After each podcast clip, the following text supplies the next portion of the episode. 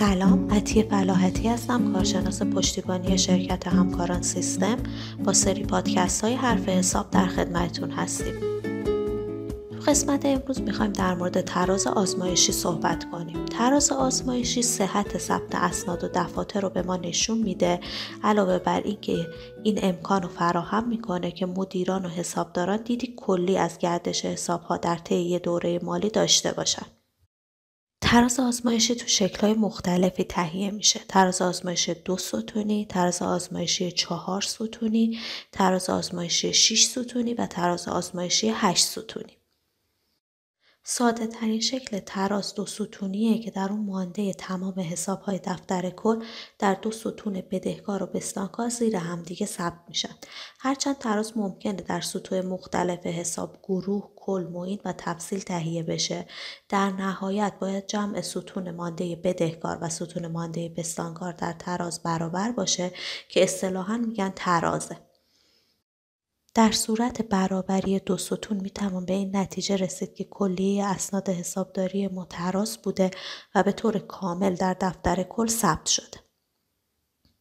تراز آزمایش چهار ستونی همونطور که از نامش مشخصه تو چهار ستون تهیه میشه.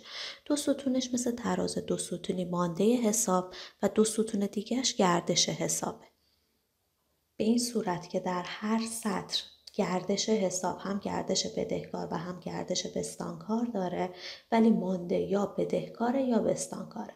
البته امکان داره که یه حسابی فقط گردش بدهکار داشته باشه بنابراین فقط تو ستون گردش بدهکارش پر باشه یا برعکس. در صورت ثبت صحیح اسناد در تراز چهار ستونی مانده دو ستون گردش هم با همدیگه برابرن. معمولا تراز چهار ستونی به دلیل نشان دادن گردش حسابها در تصمیم گیری های مدیریتی بیشتر می‌تونه کمک کنه. تو تراز آزمایشی 6 ستونی دو ستون دیگه برای نشون دادن گردش حساب اضافه میشه و گردش حساب قبل از دوره و طی دوره رو به ما نشون میده. معمولا از طرز آزمایش 6 ستونی برای بازه تاریخی استفاده می‌کنن.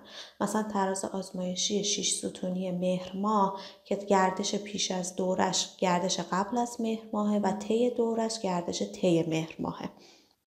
تراز آزمایشی 8 ستونی همون تراز آزمایشی 6 ستونیه که یه ستون مربوط به مانده اول دوره هم بهش اضافه میشه.